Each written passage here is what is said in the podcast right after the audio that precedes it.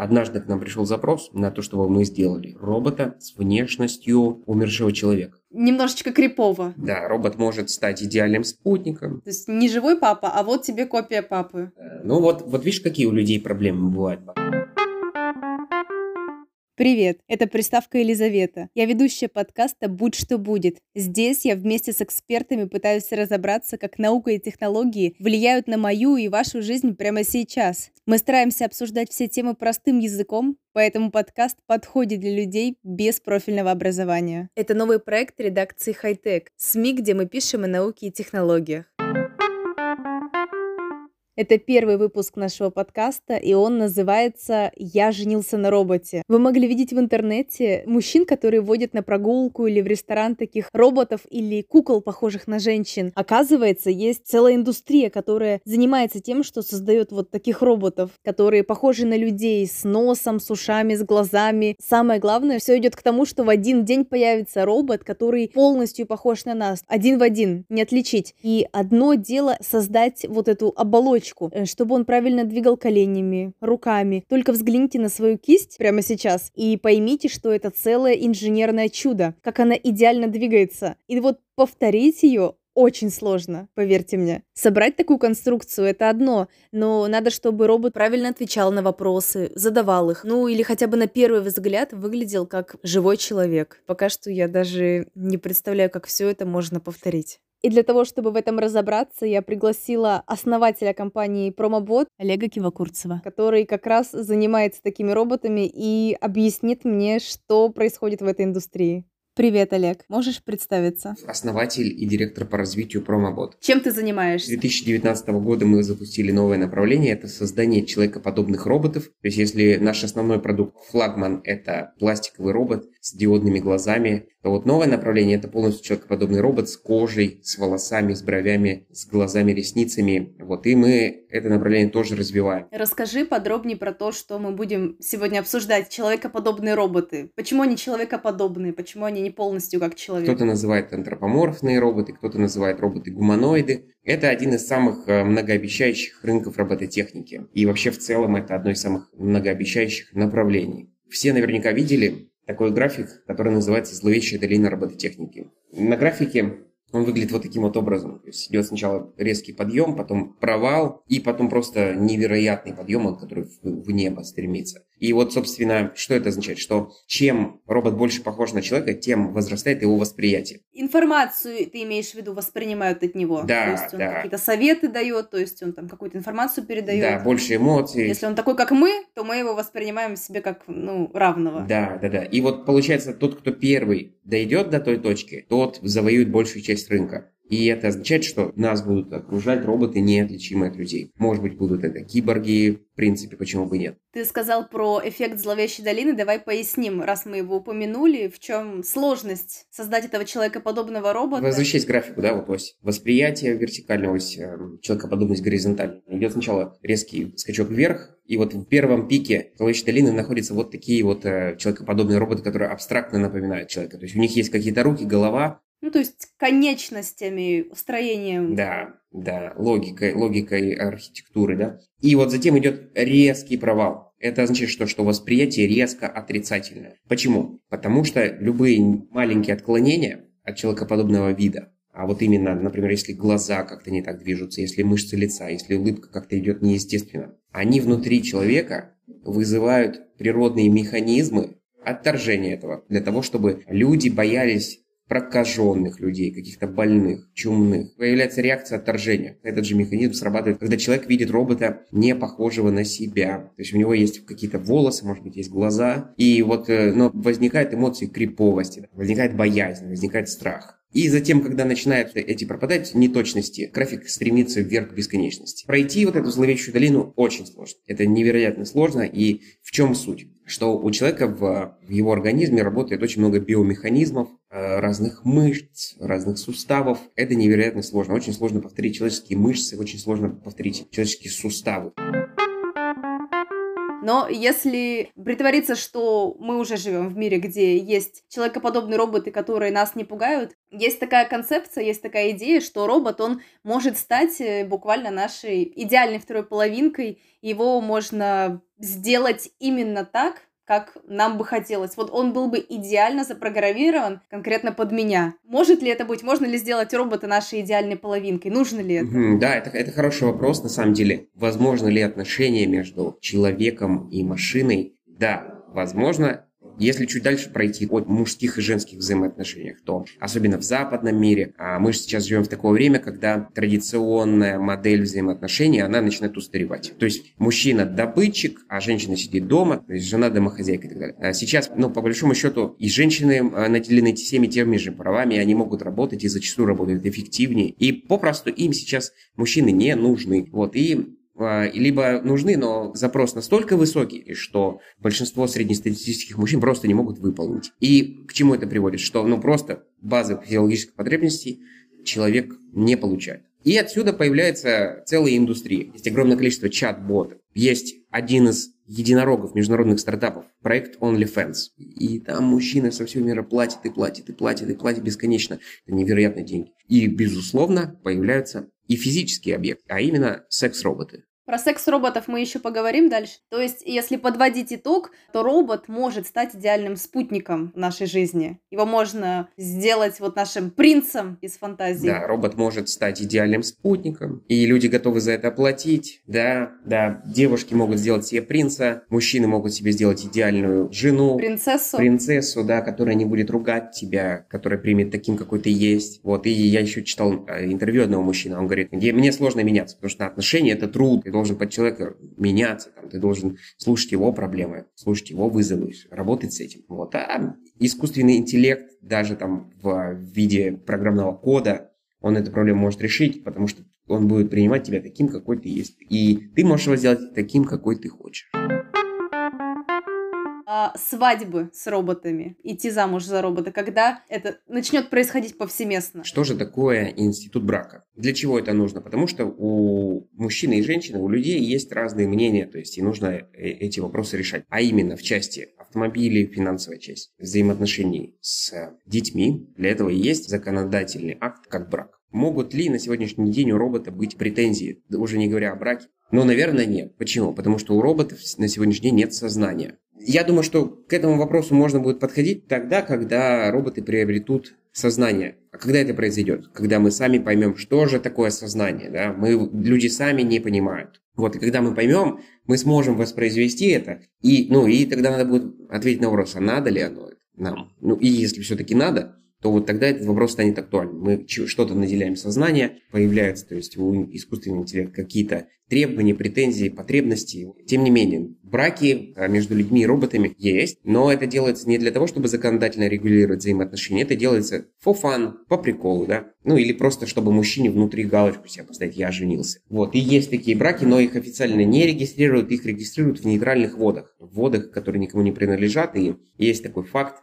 когда мужчина официально женился в нейтральных водах на своем роботе и даже трудоустроил себе на работу в качестве администратора. Такие есть истории, вот, но прикольно, прикольно, видимо, это же сейчас создаются прецеденты, и когда это станет э, актуальнее, уже у нас будут какие-то законодательные основы. А когда? 2045 2070 Есть ощущение, с каким вообще темпом это все движется? Через 50 лет. То есть я читал статью и там делал заметку сетевого гугла 50 лет. То есть, наверное, при нашей с вами жизни может, ну, я не знаю, при, при, при вашей точно, при моей еще не знаю, э, мы увидим еще э, эти прецеденты э, именно в массовом виде, не раньше, чем через 50 лет. Но в этом уже сегодня возникает потребность. Именно вот те, кто этому подвержен, будут регистрировать браки. Не уже сегодня даже регистрируют. Ну, то есть мы говорим про мужчин в основном, да? Мы чуть реже видим такие истории у женщин. Да, все, все правильно. 97% потребителей роботов-компаньонов – это мужчины. Женщинам в этом нет необходимости. Две причины основных. Первое, что Потребностей особо такой нет. Второе, что функционал у сегодняшних роботов-компаньонов мужчин меньше. И я сейчас подумала, что отношения мужчины и робота это может стать еще одним витком патриархата. Вот эти вот отношения мужчины-хозяина и женщины, которая сидит дома, выполняет функции, только они воплотятся в формате робота и мужчины. Как, как ты считаешь, а это положительная история или отрицательная? Во-первых, я не хочу давать оценку. Наверное,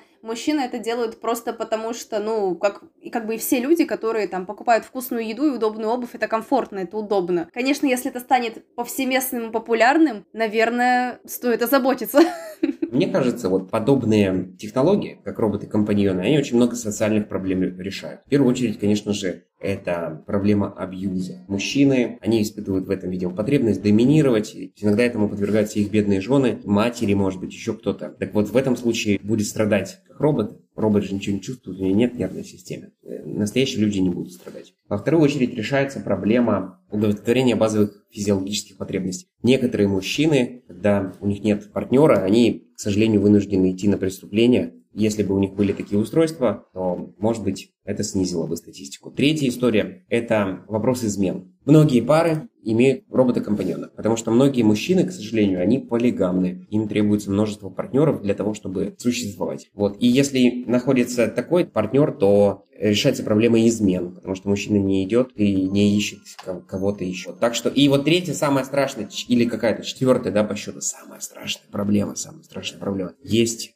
люди с психическими отклонениями, которые называются педофилы. И вот э, в некоторых странах, в азиатских, то у людей, у которых скрывается такая патология, им выдаются роботы-компаньоны в виде детей. Я сам категорически против такой практики. Но у меня есть контраргумент. Все пункты, кажется, за исключением измен, как будто бы нужно не давать им роботов, а лечить этих людей. Лечить педофилию, как в Швейцарии. Лечить желание издеваться над кем-то. Я согласна, что если нет средств на это, то, возможно, как альтернатива, не популярная, но какой-то маленький процент, да, это может так работать. Да, да, да, да. Здесь, здесь действительно очень мало пока исследований, и вот много рисков, и в том числе те, о которых ты говоришь. Вот, и нам предстоит посмотреть, к чему же они приведут. Это вот мы сейчас в, таком, в такое время живем, когда индустрии формируются, и я думаю, что лет через пять будут интересные выводы. Ты вообще, когда создаешь, смотришь на робота, которого создали другие люди, ощущение, что ты творец, это что-то живое? Я задумывался над, над этим вопросом, а что же я ощущаю? И вот, а еще и мои коллеги, мы воспринимаем это все-таки как что-то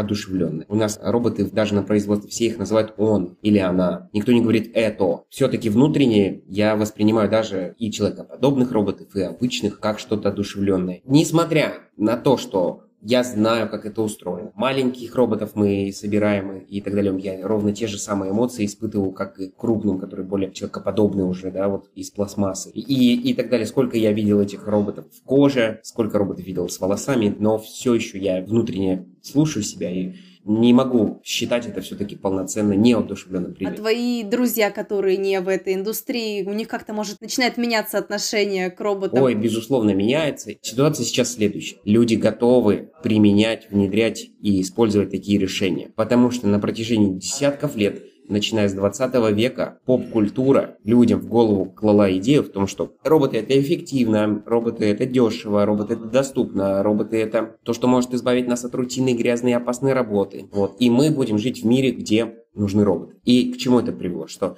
люди знают преимущества. Просто нет предложений. То есть они не понимают, что уже сегодня можно такие технологии внедрять. Мы уже сегодня можем оснащать это. Ответ на твой вопрос точно люди готовы. И я даже, знаешь, пример приведу перед этим такую небольшую особенность расскажу, что когда робот становится продуктом массового рынка, его перестают называть роботом. Вот. И робот-манипулятор, который на заводе работает, ну, был сколько раз на заводах, его просто называют Кука, Фанук. Давай на Куку, пусть Кука поработает и так далее. Как станок, то же самое. Если обратить внимание, то вот если взять определение робот, то мы уже сегодня живем в мире, окруженных роботами. А, например, у нас у каждого в доме есть робот, который стирает белье. У многих из нас есть дома робот, который готовит кофе.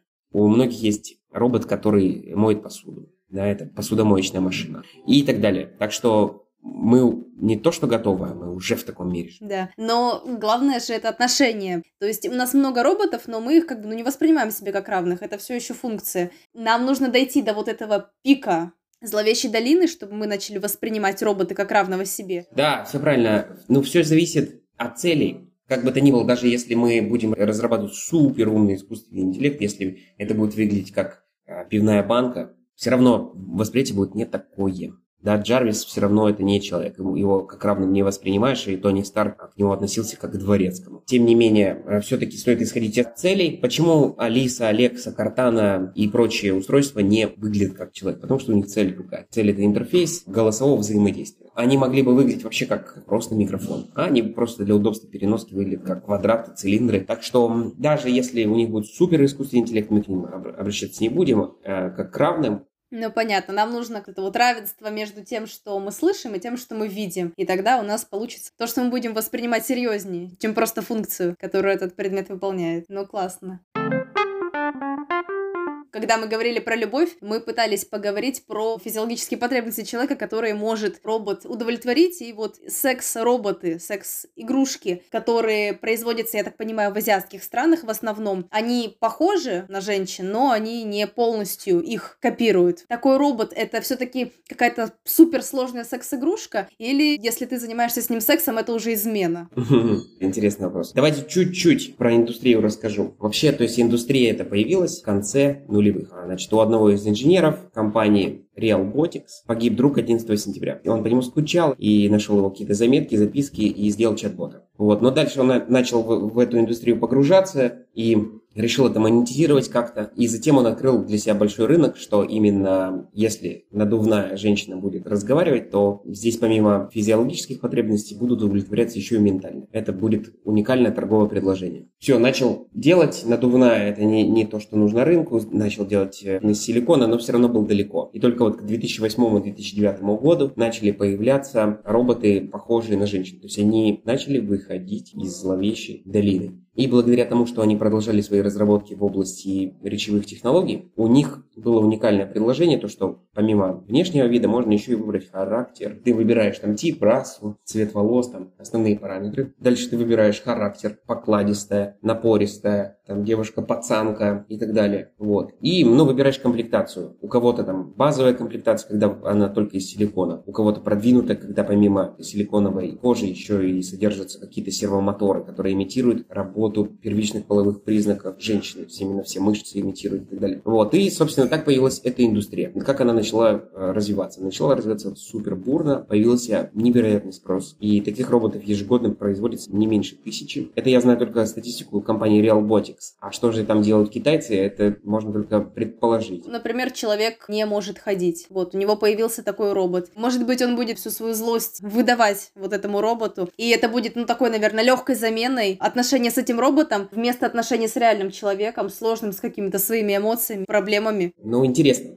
Но здесь, мне кажется, все-таки в первую очередь таким людям надо ну, оказывать психологическую помощь. Конечно же, э, им нужно объяснить, что ну и что, да, ты, у тебя нет руки, ноги, ты полноценный. Это стоит объяснить. На мой взгляд, лучше бороться с причиной, лучше с, и с ними поработать. Если возвращаться уже к отношениям между человеком с полным количеством конечностей, рук, ног и роботом, как вообще может человек испытывать сексуальное влечение к роботу? Мы вот как бы что в нем видим? То же самое, что в живом человеке? Или, наоборот, интерес к новому, необычному? Вот здесь давай рассмотрим разные пола. Начнем с мужчин. Значит, следующая история. Ввиду острых физиологических потребностей мужчина может не только испытывать интерес к роботу, но еще и к представителям других видов, к представителям флоры и фауны. Поэтому в ответ однозначно да, даже если робот будет выполнен плохо, если он будет на дне зловещей долины, то такие устройства нужны. Теперь давай посмотрим на женщин. В первую очередь, с точки зрения природы, они должны понимать, что мужчина может помимо там удовлетворения базовых физиологических потребностей еще и обеспечить безопасность женщины на период вынашивания плода. Именно поэтому полноценные роботы-компаньоны в виде мужчин настоящих которые стоят, там, э, у них плечи широкие. Это не то,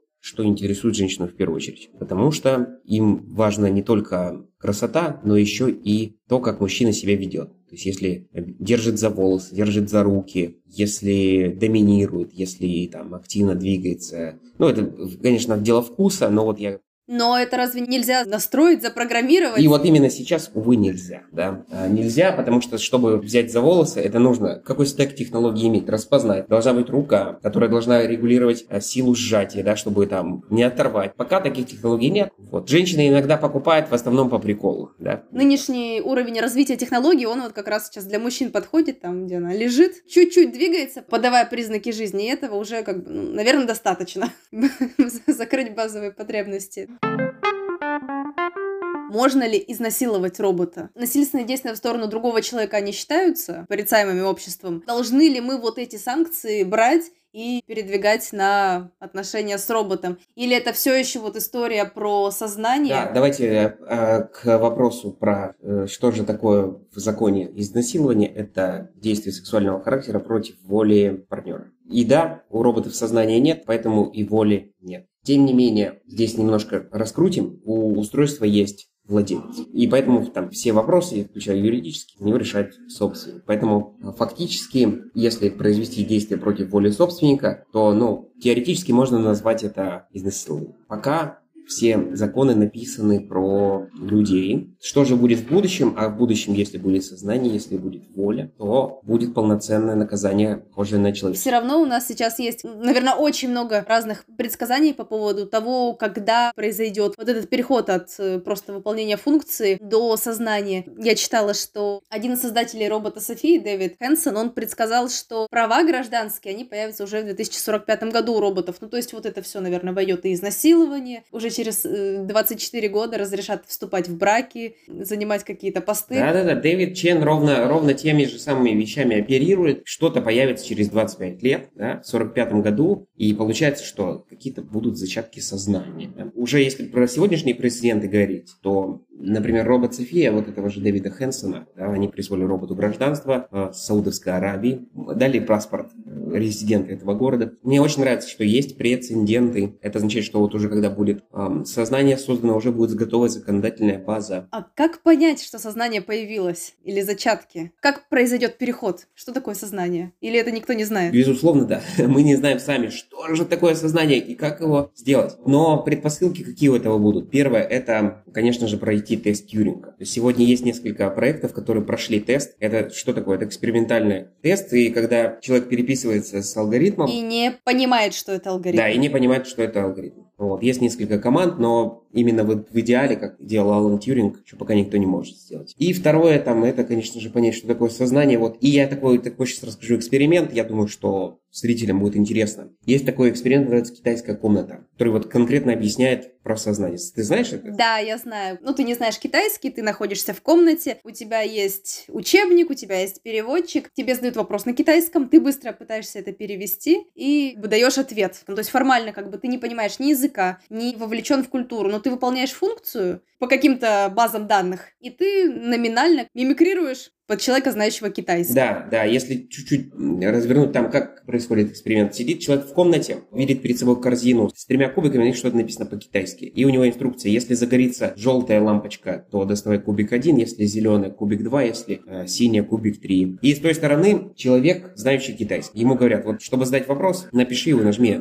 И пишет вопрос, какое сейчас время года. Нажимает Enter, загорается желтая лампочка, человек достает кубик, там написано зима. Человек говорит, вау, человек, человек же знает китайский, я ему задал вопрос, он не ответил. Задает второй вопрос, пишет, а в каком году ты родился? Он достает кубик, кладет там его год рождения. Третий вопрос вводит, а в каком месяце ты родился? Он пишет, в марте. И все. И у человека, кто задает вопросы, у него складывается четкое ощущение, что человек знает китайский, хотя вот он не знает. И вот, вот он, пожалуйста, эксперимент про сознание. Тот вообще не понимает, что он, произ... что он вообще по-китайски. Он достает кубики, иероглифы. Вот так же примерно и работают все механизмы, все искусственные интеллекты на сегодняшний день, нейросети. Возможно, появятся новые технологии. Вот нас ждет много открытий, когда мы все-таки что же такое сознание? Ну и тест Дьюринга, он ведь не идеален, к нему тоже есть вопросы. Я читала, что проходили некоторые алгоритмы этот тест, как будто бы, ну, все равно они не обладают сознанием. Там один из алгоритмов, он притворялся, что он там какой-то мальчик маленький, и поэтому ему сделали скидку, что какие-то там, может, он вопросы, ответы давал не до конца четко, но его посчитали человеком. Как бы факт остается фактом, нету вот этого общего понимания, как вообще считать робота обладающим сознанием или нет. Да, да, да, да. Я, я, я даже знаю изобретателя этого мальчика. Он сейчас работает в Амазоне. Классно. Вот это было, кстати, не так давно, по-моему, в 2013 году. Прикольный был эксперимент. Да, и, и в общем, работы много. Друзья, те, кто смотрит наш подкаст, пожалуйста, приходите, вы, вас ждут большие дела.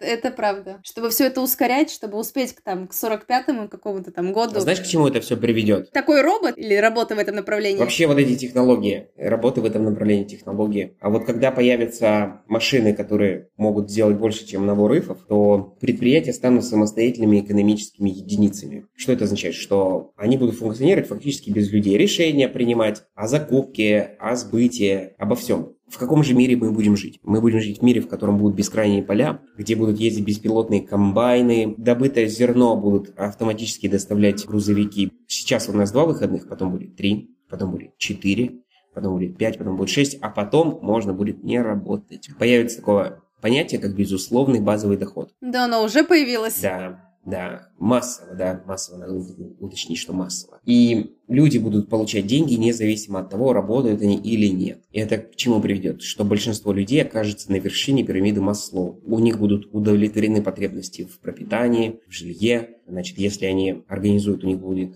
там, семья и так далее, круг людей, круг общения, а мы уже сегодня обсудили, что можно и это тоже автоматизировать. Вот. И большинство людей начнут творить, созидать, и появится огромный рывок в искусстве, в культуре, в науке. Э, качество жизни вырастет, продолжительность жизни вырастет, появятся э, межпланетные путешествия, и человечество начнет развиваться намного активнее. Вот. И у этого есть два сценария, позитивный и негативный. Я почему-то сразу про негативный начала думать. Да, первый сценарий э, негативный, давай про него поговорим, это когда наступит сингулярность сингулярности. То есть а теория сингулярности гласит, что настанет тот день, когда искусственный интеллект, наделенный сознанием, да, он начнет воспроизводить технологии сам, и люди перестанут понимать, что вообще происходит. Вот. И появ... вокруг нас будут появляться какие-то непонятные предметы, объекты, процессы какие-то происходить, мы не, пони... мы не будем понимать, как это, что и зачем это. То же самое, мы будем муравьями, которые подошли к рельсе. Как вот муравью объяснить, зачем здесь рельсы, он не понимает. Вот, и, ну, и разные другие сценарии в фильме «Матрица», в фильме «Терминатор» и так далее. Вот, а есть и позитивные сценарии, когда все-таки человечество будет сосуществовать с искусственным интеллектом. Вот как раз таки появятся такие решения, как нейролинк, которые будут ускорять работу мозга, которые будут делать его эффективнее. Вот, и если правильно все законодательно регулировать, если не создавать искусственный интеллект, который способен навредить, если не давать доступ к искусственному интеллекту туда, куда давать не стоит, то мы вполне себе вероятно будем жить в позитивном сценарии. Вот представляешь, э, говорят, что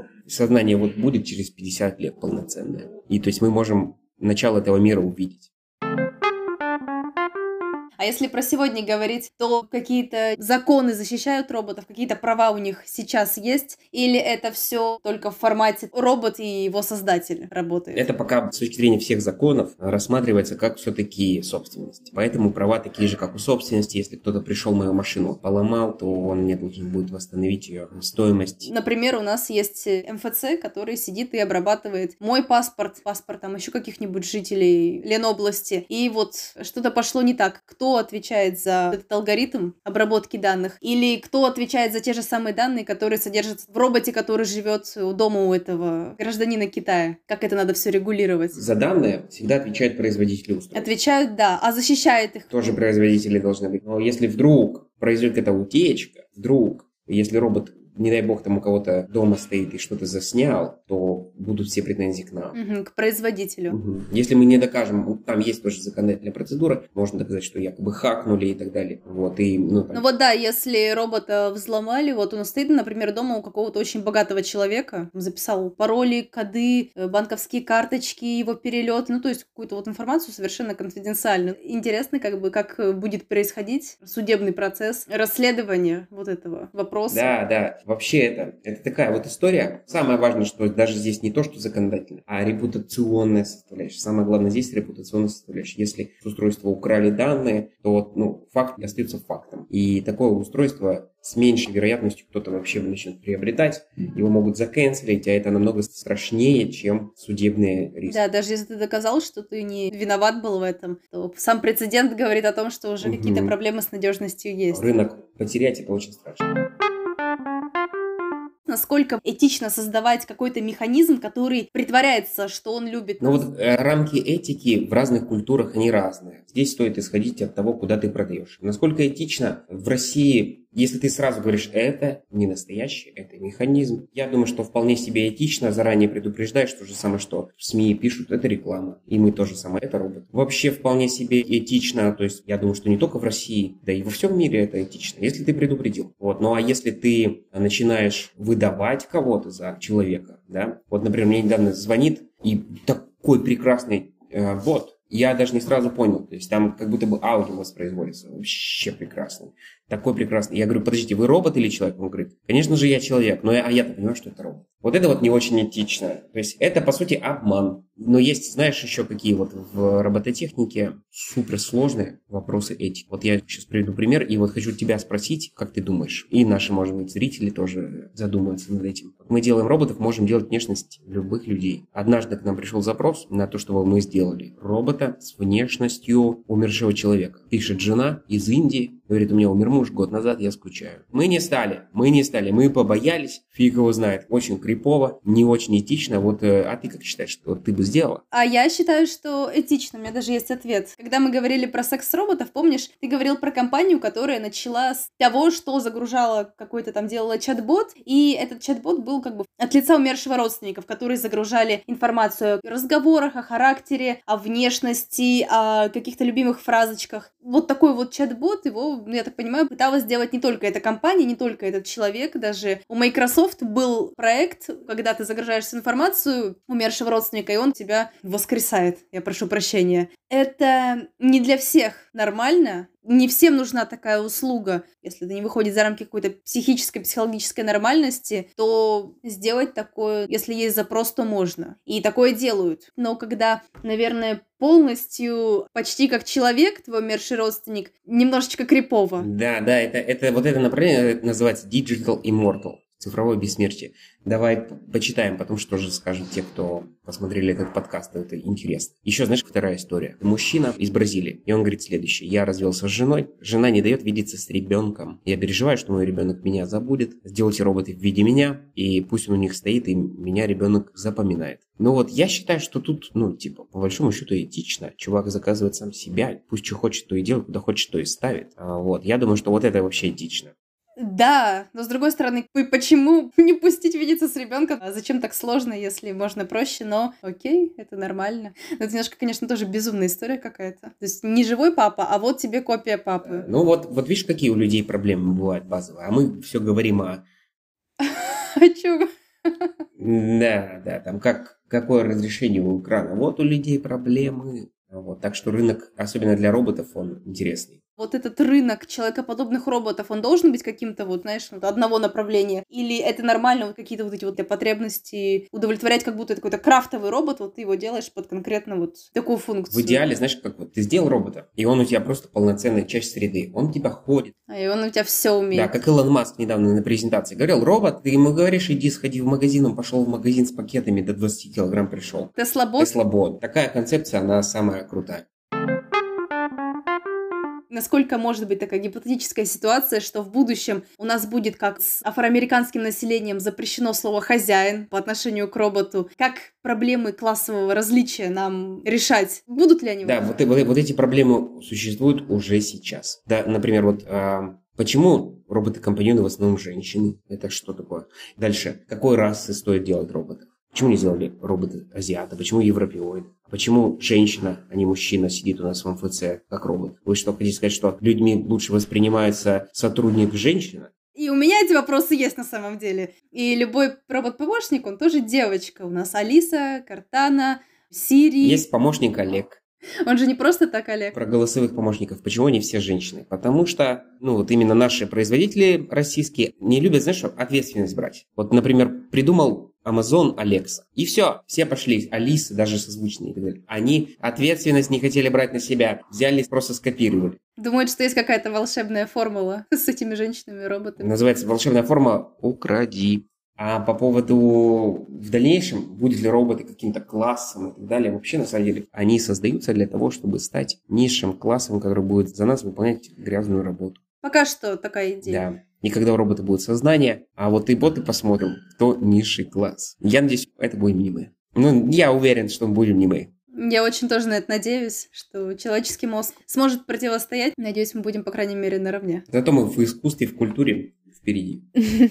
Оказывается, у нас очень мало вещей, в которых можно быть уверенными. Олег, спасибо большое за этот разговор. Это был подкаст «Будь что будет», новый проект редакции «Хайтек», СМИ, где мы пишем о науке и технологиях. Спасибо всем, что послушали наш подкаст. Если он вам понравился, оставьте нам, пожалуйста, комментарий или задайте вопрос, мы постараемся на него ответить. А если у вас есть идеи для новых выпусков, критика или личные вопросы, отправьте их на почту редакции. Вы можете найти ее на нашем официальном сайте hightech.fm. Этот подкаст будет выходить раз в две недели по средам. Услышимся в следующем выпуске. Пока.